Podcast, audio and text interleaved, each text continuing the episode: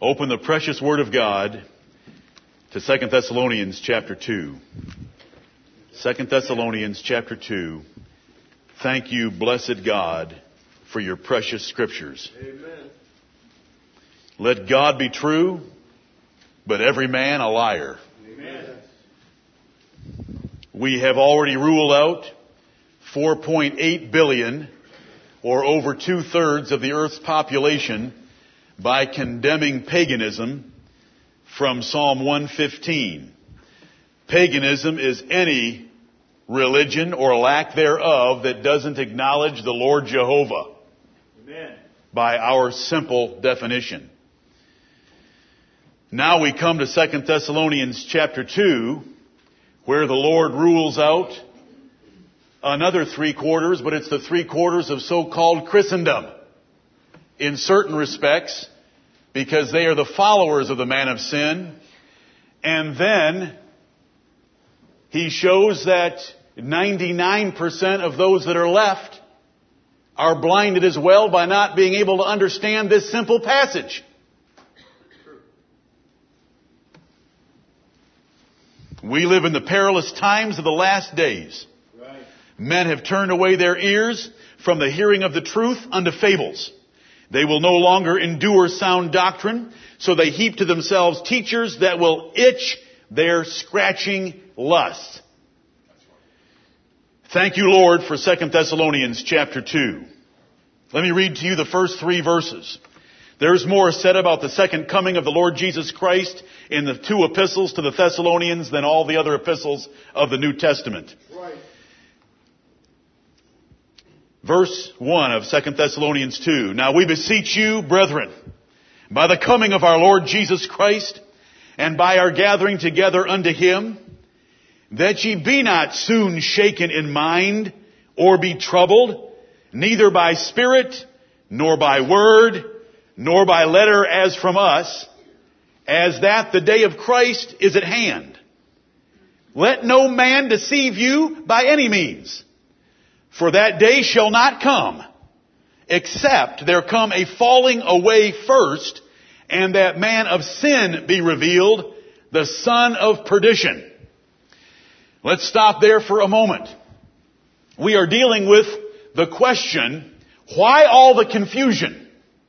Why is there so much confusion in the world about what is true or false? What is right or wrong? What is wise or what is foolish? What is righteous or what is wicked? We're dealing with that issue because we believe and we humble ourselves before and we give all the glory to the God of the Bible that blinds men according to the good pleasure of His own will. And He reveals His truth to a very small minority of mankind for numerous reasons. And they all work to the glory of God and the profit of our souls if we will submit to them. The apostle here is beseeching. He is begging. He is pleading with these brethren not to be shaken up that the second coming of Christ is about to happen. Because the second coming of Christ could not happen. Because there were two other major events that had to come in front of the second coming of Jesus Christ. The amazing thing is that after you blow out two thirds of the world's population with paganism, and you blow out three quarters of what is left because they follow the man of sin, that 99% of what is left doesn't understand those three word verses. Right. The popular scheme is Jesus is coming next in a surprise and secret rapture. And after Jesus comes in a surprise and secret rapture, then the man of sin or the Antichrist is going to be revealed and he's going to rule the earth for seven years. And some say three and a half good years and then three and a half bad years.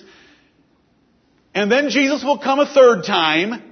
And then there'll be a thousand year millennium where there's still wicked living in the world. And then Jesus will come a fourth time and we'll finally get things wrapped up. But let's not worry about all that timeline that they make. Let's come right here and see that the apostle Paul gives us an order of events. Right. Right. Why can't anyone see it? Amen. Because unless God opens our eyes, none of us would see it. It doesn't matter whether it was Rosedale Baptist, Trinity Baptist, Mitchell Road Presbyterian, Bob Jones University, or C.I. Scofield's pretension of a Bible. Right. None of them understand these three verses. Amen. The order is a great falling away. There would be an apostasy away from the truth, and the truth would go into a very small minority. Second, the man of sin and son of perdition would be revealed to take his throne in a so-called temple of God where he would be worshipped like God and above all that is called God. Then the Lord Jesus Christ can come, but not until then. If you were a Thessalonian and you had had the Old Testament scriptures and you had read the book of Daniel, you would be waiting for this explanation in 2 Thessalonians chapter 2. Because you would know from the book of Daniel that the fourth empire on earth, the Roman Empire, would degenerate into ten nations of Europe. The one Caesar ruling from Britain to near India would be taken out of the way and the empire would degenerate into what we call the common market nations of Europe. Out of them would grow a little horn. Another kingdom would rise out of the fallen remains of the Roman Empire, and that empire would make war against the people of God and prevail against them for a great period of time. This is all in Daniel 7. This is also in Revelation 12 and Revelation 13 and Revelation 17. Same thing, same beast, same description, same time period. 1,260 years that we know are called the Dark Ages because darkness came over the earth because there was a great falling away. A falling away from light and truth to darkness and error. And here it is described. Why can't anyone see it? Because God has blinded their eyes. They do not want to submit to scripture. They want to make friends with the popes of Rome. Then be blinded when it comes to the Word of God. The order is plain. A great falling away, the man of sin revealed or the Antichrist here and identified, then Jesus Christ can come. And you know we look for his coming because we know those two things have occurred. The Thessalonians were not to look for his coming. They weren't to be shaken up that Jesus could come at any time because he couldn't come. But the, the Christian world, and I'm not talking about the Catholic world, and I'm not talking about the deluded Christian world, I'm talking about conservative fundamentalist churches of the Hyles, Graham, and other sorts, Bob Jones sorts, they can't figure out these three verses, and they reverse the order. Jesus comes first, then the Antichrist. Right. Sorry, you're wrong. The Bible is right. And by the grace of God, we're able to read it and believe it. And if it wasn't for the grace of God, we wouldn't be able to read it and believe it. Not unto us. Not unto us, O Lord, do we give glory, but unto thee for thy mercy and thy truth's sake for teaching us these things. That is so powerful and plain. They're totally wrong. C.I. Scofield and John Darby, Hal Lindsey and Tim LaHaye, Clarence Larkin and the rest of them are wrong. It doesn't matter how many degrees they have, they're wrong. Right. You young men and you young women, you hold fast to these things, lest anyone take them away from you. Look at that third verse and what it says. Let no man deceive you by any means. There is a whole lot of deception going on about this timetable. The timetable is a falling away, the man of sin or Antichrist being identified, then Jesus Christ comes. Not the reverse of it. Don't let anyone deceive you by any means. There is a reason why the 15th verse of this chapter begins with the word therefore. And it's what causes rise to the existence of this church. Therefore, the brethren that were beseeched in verse 1 are told in verse 15, therefore, brethren, stand fast. Amen.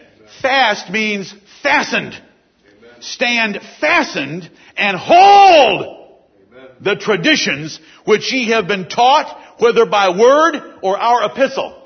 The reason he says word and our epistle is because he wrote what's in chapter 2, but in chapter 2 he said, please remember what I told you when I was with you. Because Paul told them plainly what he meant in chapter 2 when he was with them, but he didn't put it into writing because it would have been to the detriment and danger of that church. This church at Thessalonica is accused in Acts chapter 17 of teaching that there is another king besides Caesar. The last thing Paul needed to do was put in writing a letter to the church at Thessalonica that as soon as the Roman Empire is overthrown and it's taken out of the way, and that empire that is keeping the popes from taking their position of authority, as soon as that empire is taken out of the way, then the Lord Jesus, then the Antichrist can come, another king will come in a kingdom, and then Jesus Christ can come. Paul just says, you all know what I'm talking about. There's something in place right now that is keeping the man of sin from taking his throne. Right. You all know what it is because I told you when I was with you. Why is he so obscure? I just told you why he's so obscure. For a very good reason. Why in the world would he add to the persecution of the Romans against the Christians by saying the Roman Empire was going to be overthrown? They wouldn't be able to figure this out if they put a hundred minds on it for a hundred years. Let's just, let's read a little description of this man of sin. Verse 4, who opposeth and exalteth himself above all that is called God, or that is worshipped, so that he as God sitteth in the temple of God, showing himself that he is God. You need to take a view of the Vatican. You need to get a few pictures of the Vatican to realize where St. Peter sits in that, the proximity of that high altar where God is worshiped. St. Peter is way up there, way up there, above the altar of God. He sits in a temple. That's why he calls his infallible utter, utterances ex cathedra. Sitting in the bishop's chair. Sitting in the temple of God and declaring things above God and against God. All that Daniel chapter 7 told us that he would do. He would change times and seasons and his mouth would speak great blasphemies against the God of heaven. And he would continue until the Son of God came and destroyed him with a flaming fire. Yeah. It sounds like 2 Thessalonians 2. Oh, this is so difficult. Why can't they figure it out? Because he hath blinded their eyes and stopped up their ears and hardened their heart so that they cannot see, hear, nor perceive. Right. And if you can see, hear, and perceive right now, praise the God of heaven. Amen. I believed all that garbage. I remember reading a little novel by Salem Kirban when I was about somewhere between 12 and 15 years of age. You know, every year they've got new novels coming out about the coming of Jesus Christ and then the Antichrist. I read all that garbage. I watched A Thief in the Night. Sherry and I got saved several times watching A Thief in the Night. Amen. You too, brother. Yes. We got saved several times because every time we saw it, when the wife would come into the bathroom and the razor is just in the sink, the electric, the electric shaver is in the sink running, but her husband is gone because he was taken in the secret rapture.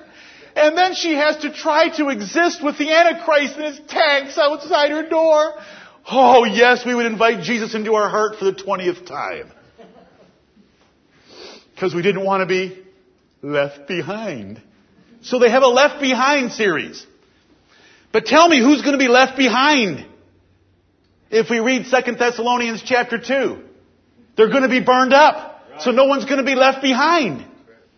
Because chapter 1 verses 7 through 10 tells us, you who are troubled, rest with us. When the Lord, Je- verse 7 of chapter 1. When the Lord Jesus shall be revealed from heaven with his mighty angels in flaming fire taking vengeance on them that know not God and that obey not the gospel of our Lord Jesus Christ who shall be punished with everlasting destruction from the presence of the Lord and from the glory of his power when he shall come to be glorified in his saints. It's one coming when he's glorified in his saints and he burns up the wicked and all those that do not obey the gospel of the Lord Jesus Christ. This is the word of the Lord. Amen. This passage, more than any other passage in the New Testament, deals with the subject that we have at hand.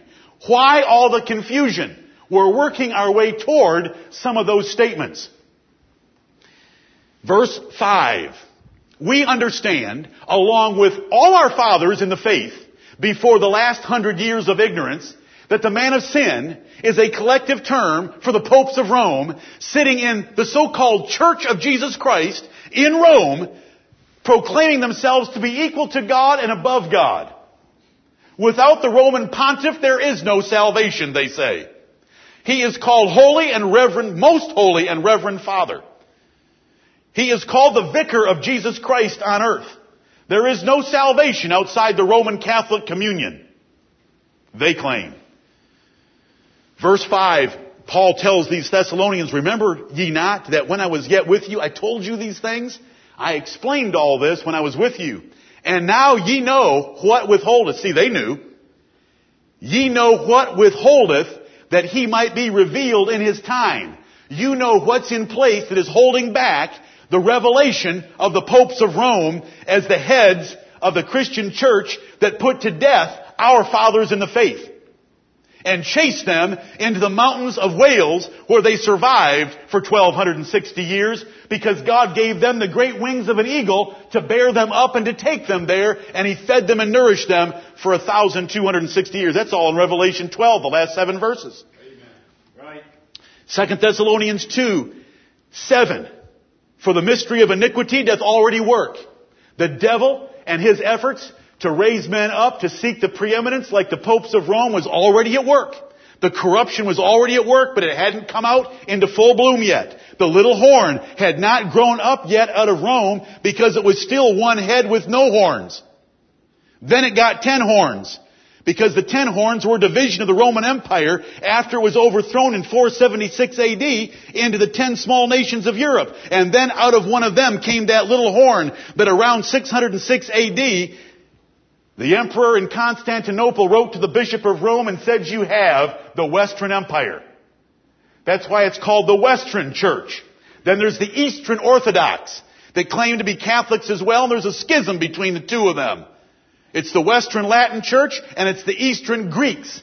We have a Greek Orthodox Church in the city, and we have 15 Roman Catholic churches of the Western order. Verse 8, and then shall that wicked be revealed when that thing is taken out of the way, when the Roman emperor is gone, then shall that wicked be revealed whom the Lord shall consume with the spirit of his mouth and shall destroy with the brightness of his coming. Now follow the nature of the Catholic Church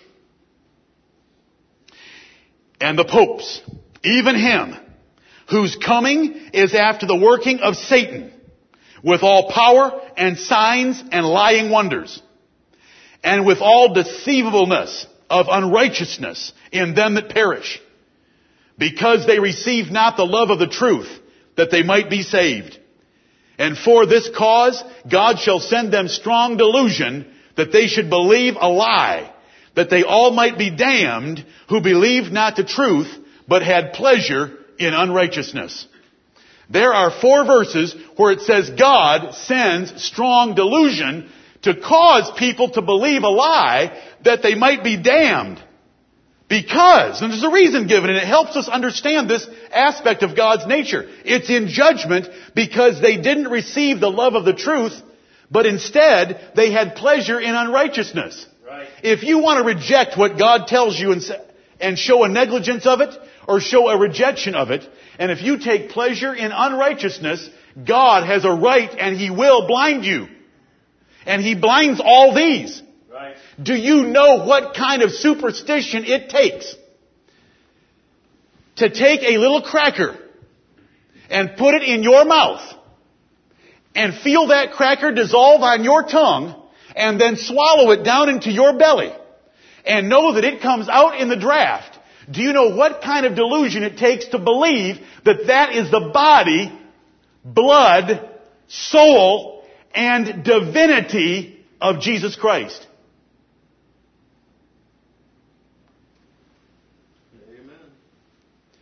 Do you know what kind of superstition it takes right.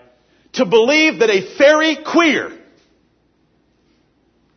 sitting in Rome, a hundred pounds overweight, playing with men is the head of your religion and the ultimate source of salvation and the ultimate criteria for true doctrine? Do you know what kind of superstition it takes?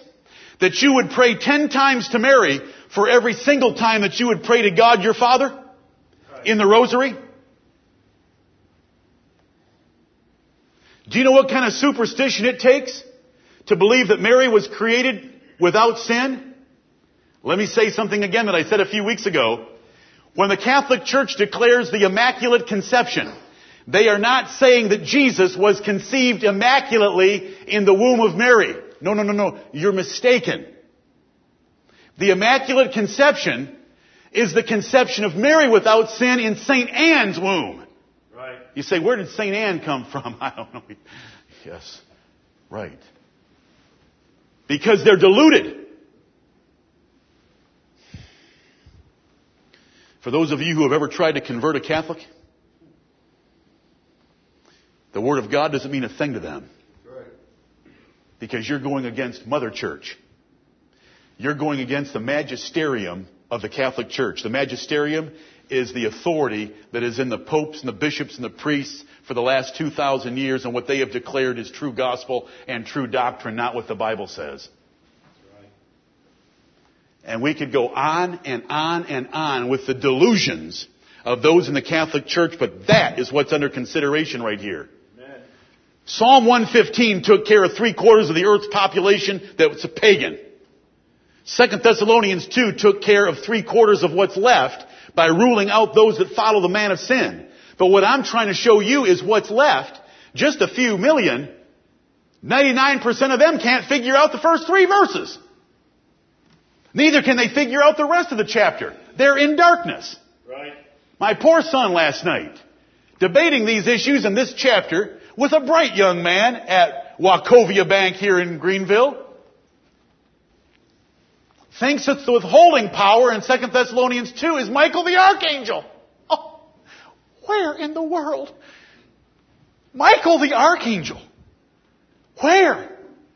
Others think it's the Holy Spirit. You thought it was the Holy Spirit. I thought it was the Holy Spirit. When the Holy Spirit's taken out of the world, when it raptures the church, then those that remain, you know, are going to be left behind to the Antichrist. But the whole order is wrong. So the whole scheme is wrong. The Antichrist comes first, then Jesus. The reason I'm going over this is for Esther so that you will never forget it. And that you will understand that people are blinded, no matter how nice they are and how much they care about teaching you reading, writing, and arithmetic. And for the rest of you, when you meet nice Christians in your life, that you will understand they do not know the Bible. They cannot open up 2 Thessalonians chapter 2. They're confused by it. They're in darkness about it. And it's not because we're smart. And it's not because we're diligent. It's because God is merciful. Not unto us. Not unto us, O Lord, do we take glory. We give it to you for your mercy's sake and your truth's sake. Amen. It's pure mercy and it's pure truth. Thank you, Lord, for it.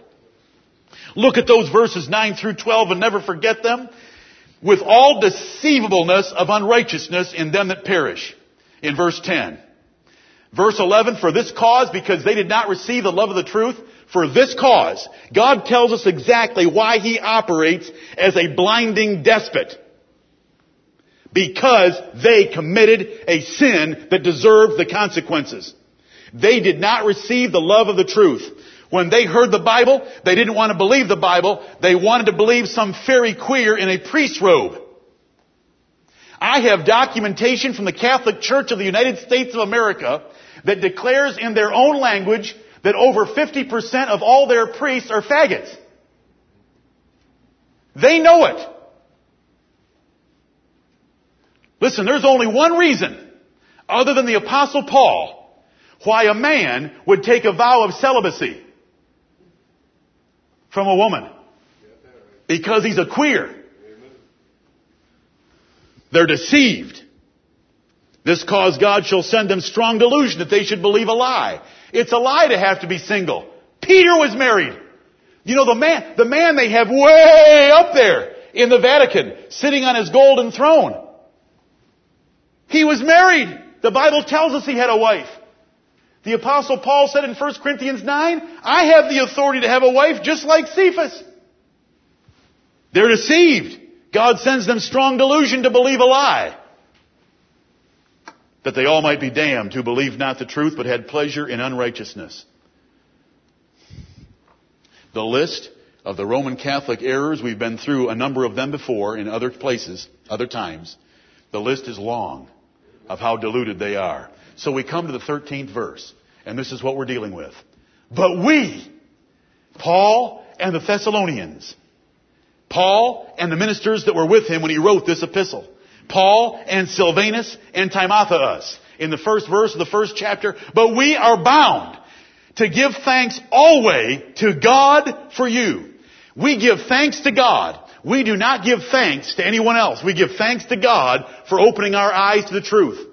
It may be He showed us a passage of Scripture. It may be He sent us a minister that opened our eyes. It may be that He sent us a book that opened our eyes. But we give thanks to God and we do it always. But we are bound. Do you understand that we are chained up to give God thanks for seeing any of this? It is not by our ability. It is by God's mercy. Amen. Truth is by revelation. It is not by discovery.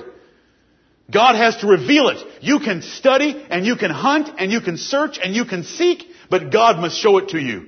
That's why David would pray in Psalm 119 verse 18, Open thou mine eyes that I may behold wondrous things out of thy law, because though I've written another 175 verses in this chapter about how much I love thy law, unless you open my eyes, I will not be able to see your truth in it.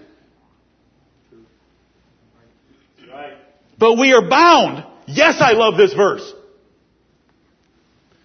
And as soon as you show me that you are also bound to give thanks always to God for the truth He's shown you, then I'll stop quoting it. But until then, I'm going to keep quoting it because the apostle Paul tells me that this is a summary verse of this chapter. This is the conclusion. This is why we are different than verses 9 through 12. This is why we see verses 1 through 3. This is why we're not worshiping the Pope of Rome. This is why we understand he is the man of sin. Because God has shown us the truth. And we are bound to give thanks always to God for you. Brethren, beloved of the Lord, this is how God shows His love. He opens the eyes, hearts, and ears of men to see and understand truth. Right. Because God hath from the beginning, God hath from the beginning chosen you to salvation. Salvation from the man of sin. Salvation to eternal glory. God has from the beginning chosen you to salvation through sanctification of the Spirit. We first of all need to be born again so that we have a heart that's even capable of truth. And then the belief of the truth. He chose us to it like he did Lydia, whose heart the Lord opened in Acts chapter 16 and verse 14. Amen. There's 2 Thessalonians 2:13, whereunto he called you by our gospel. The apostle Paul came into Thessalonica, came in there and he laid out the word of God. He, he, he came not with the wisdom of man's words. He dumbed down his message, as I showed you last Sunday from 1 Corinthians 2. He dumbed the message down so that their faith would stand in the power of God and not in the wisdom of men. Paul came into Thessalonica and preached the truth. He preached Psalm 115. They burned up all their idols. Go read about it. Right.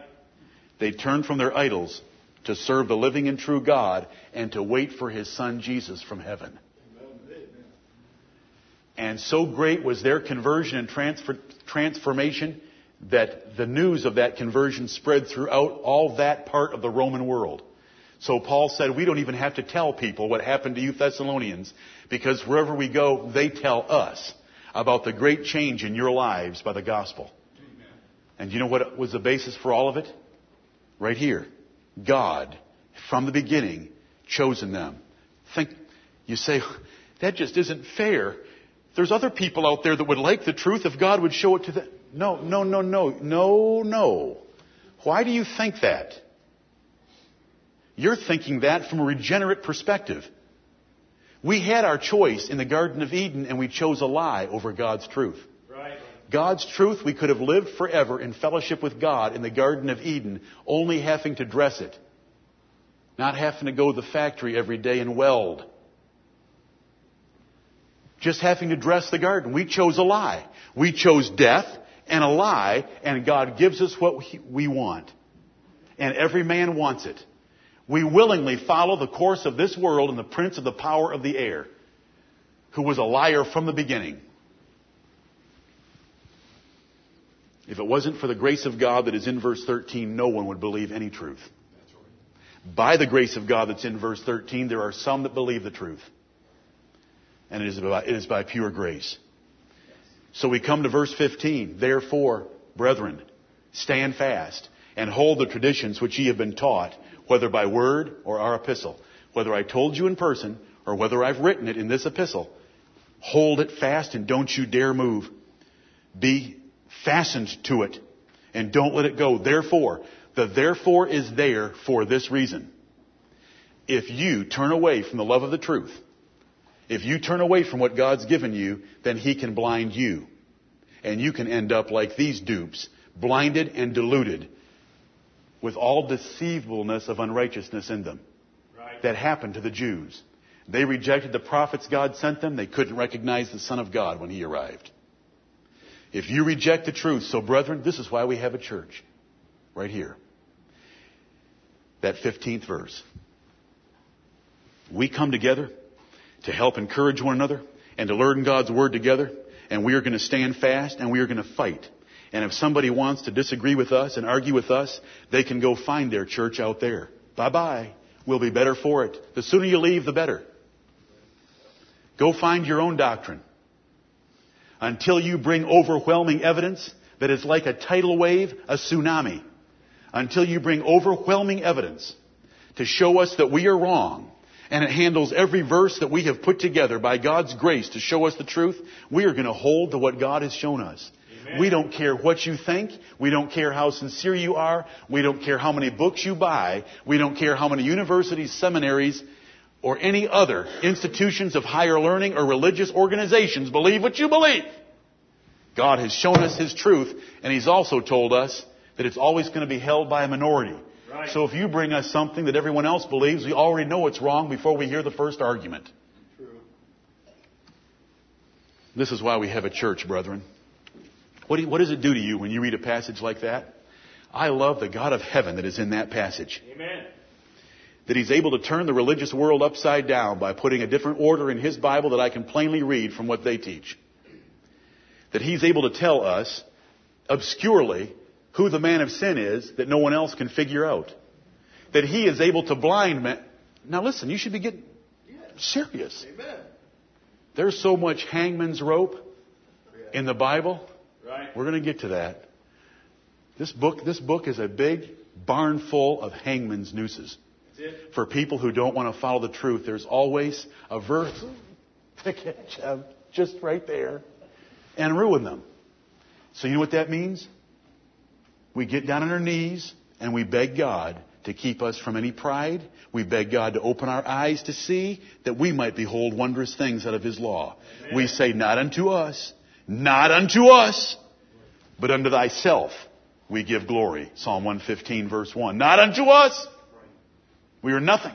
But that giving the glory to God never means that we walk around and apologize for having the truth.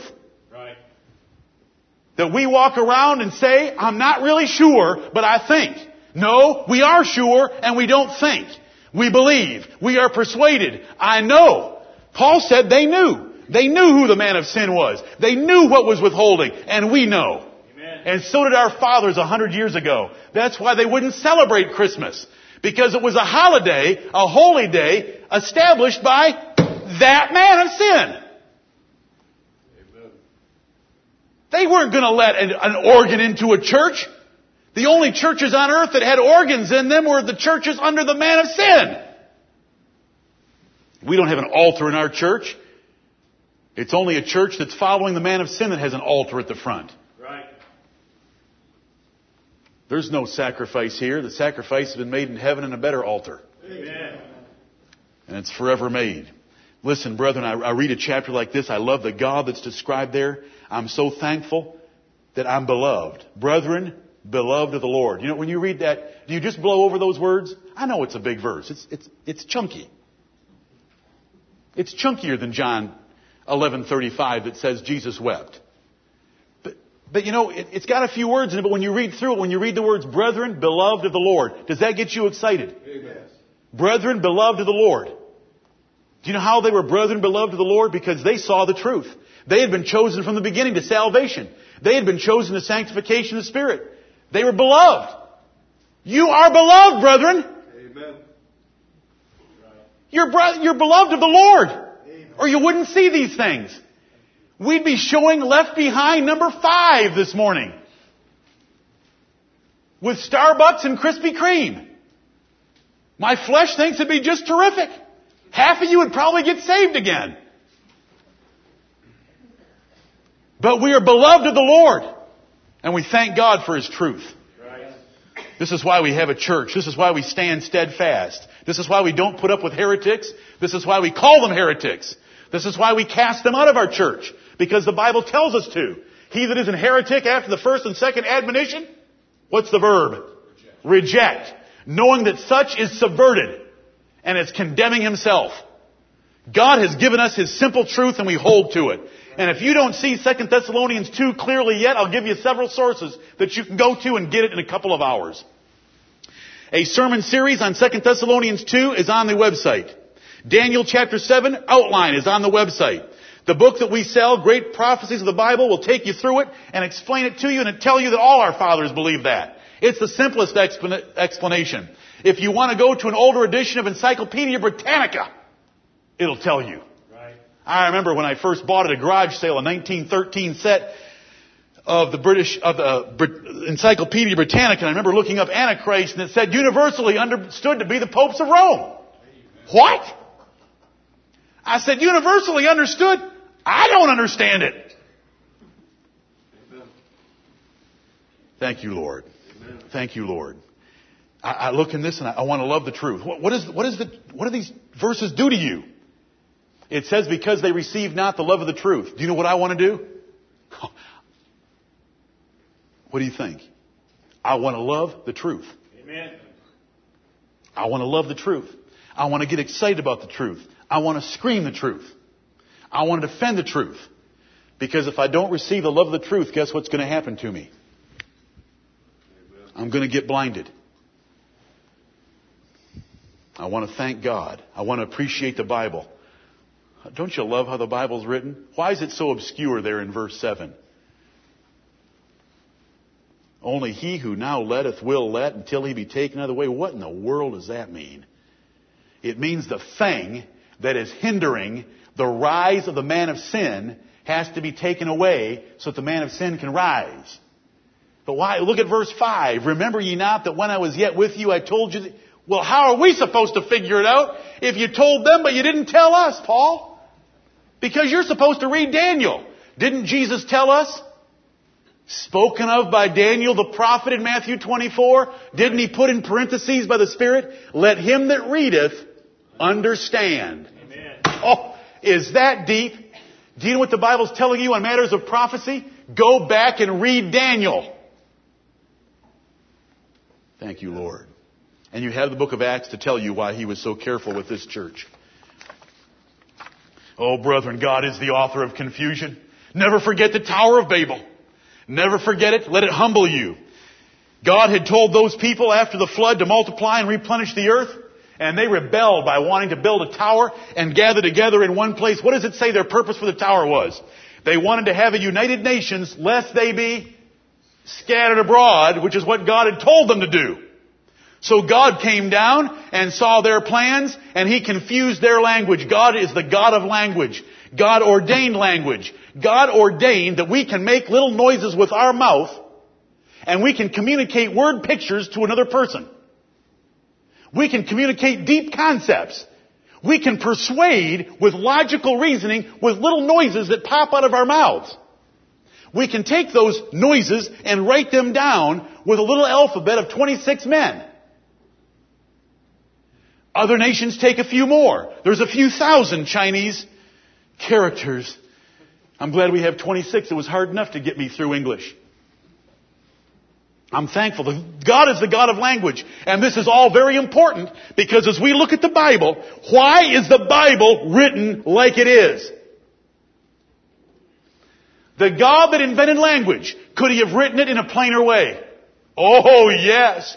Could he have written it without any rope? Yes. Could he have written it without any traps in it? Oh yes. Does he know the difference between hard speech and easy speech? Oh yes. Does he know the difference between a parable and plain speech? Oh yes. Does he know that a proverb is a dark saying and difficult to figure out? Oh yes.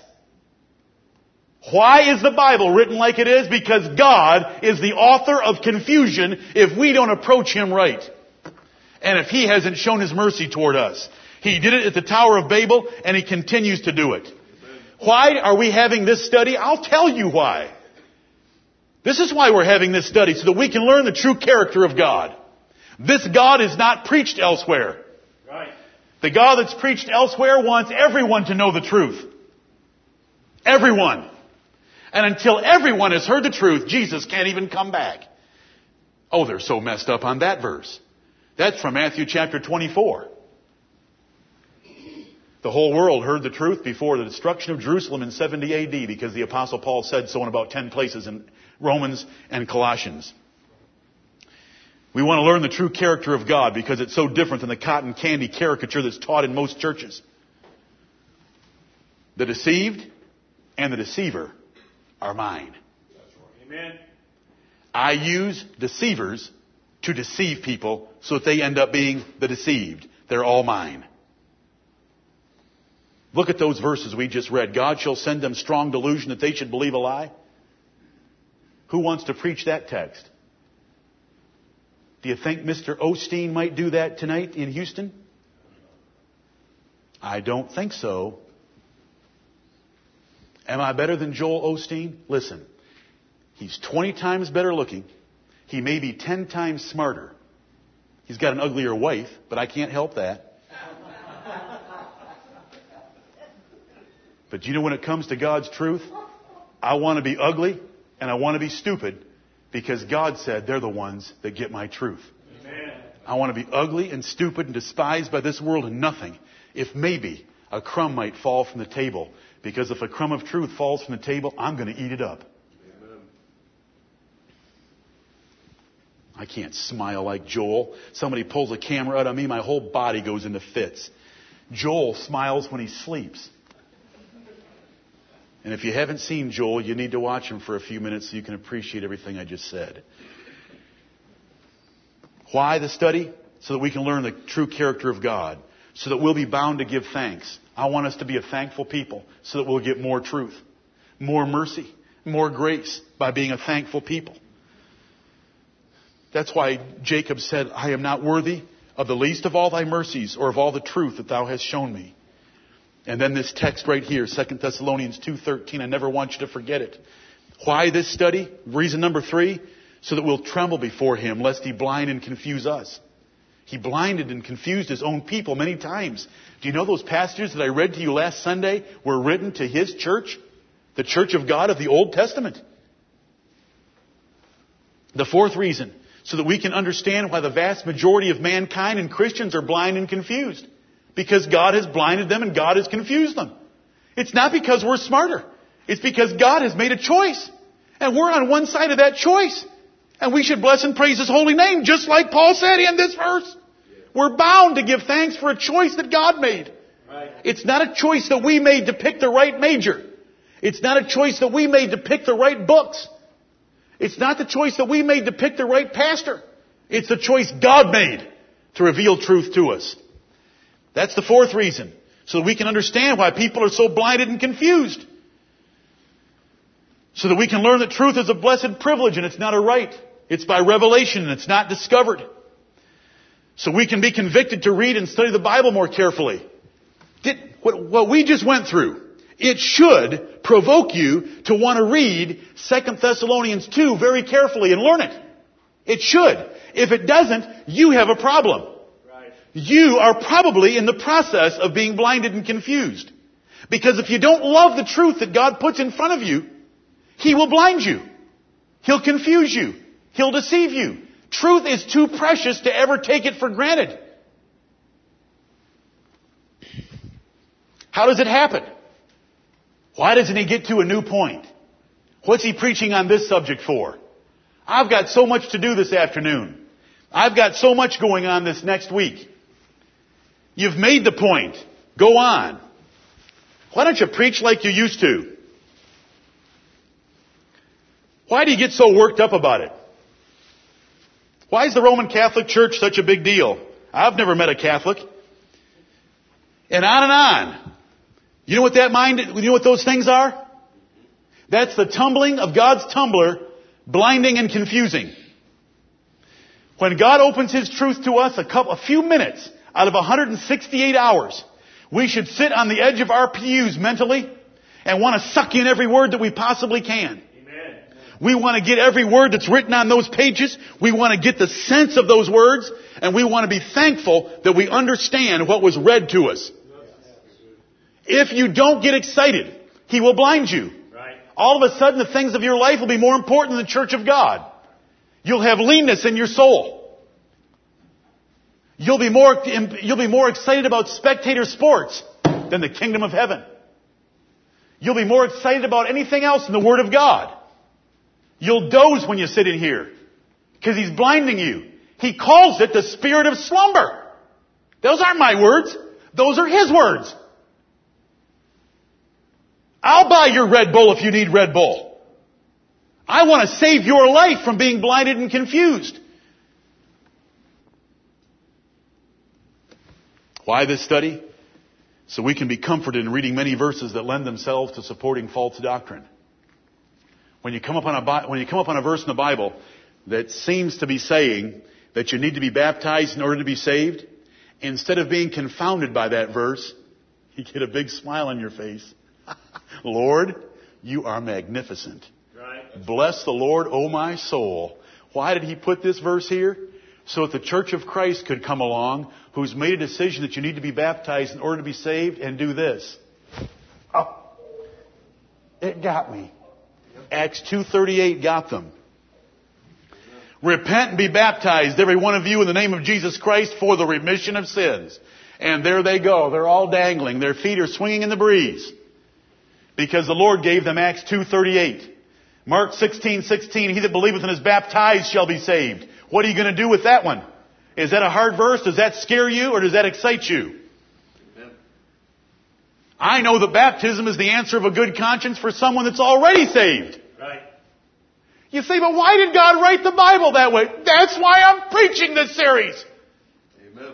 He wrote the Bible that way to confuse men who don't want to approach it humbly and who want to follow a man-made tradition. And where did that tradition come that baptism saves? From the man of sin and son of perdition. Because he, it is the mother church. The mother of abominations of the earth and the mother of harlot daughters, Revelation chapter 17. The idea that baptism saves comes from Rome. And the Lord gave them plenty of rope to hang themselves. Amen. So I get comfort from it.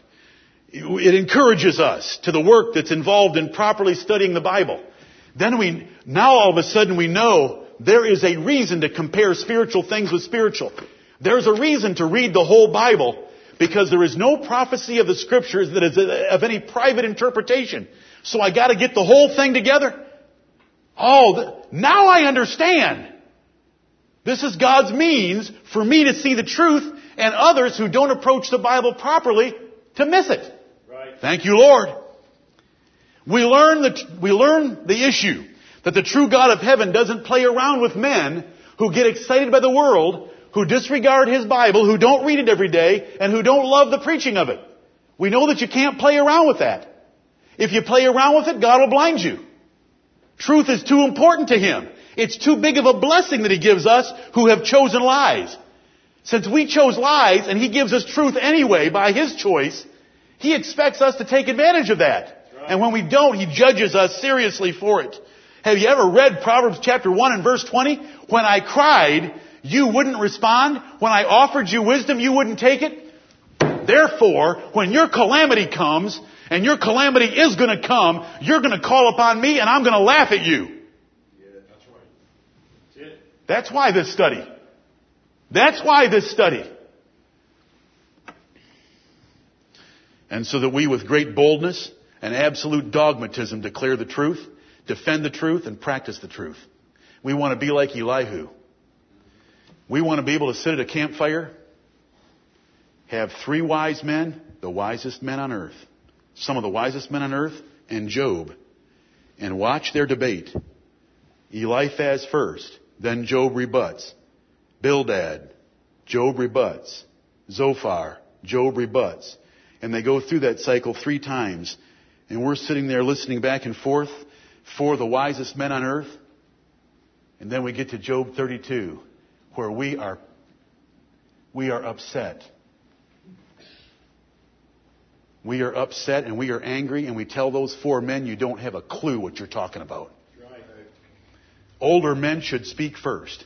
And I have sat and listened to your drivel, but the inspiration of the Almighty giveth men wisdom, and now it's my turn. I'm going to give you my opinion. Shut up and sit down.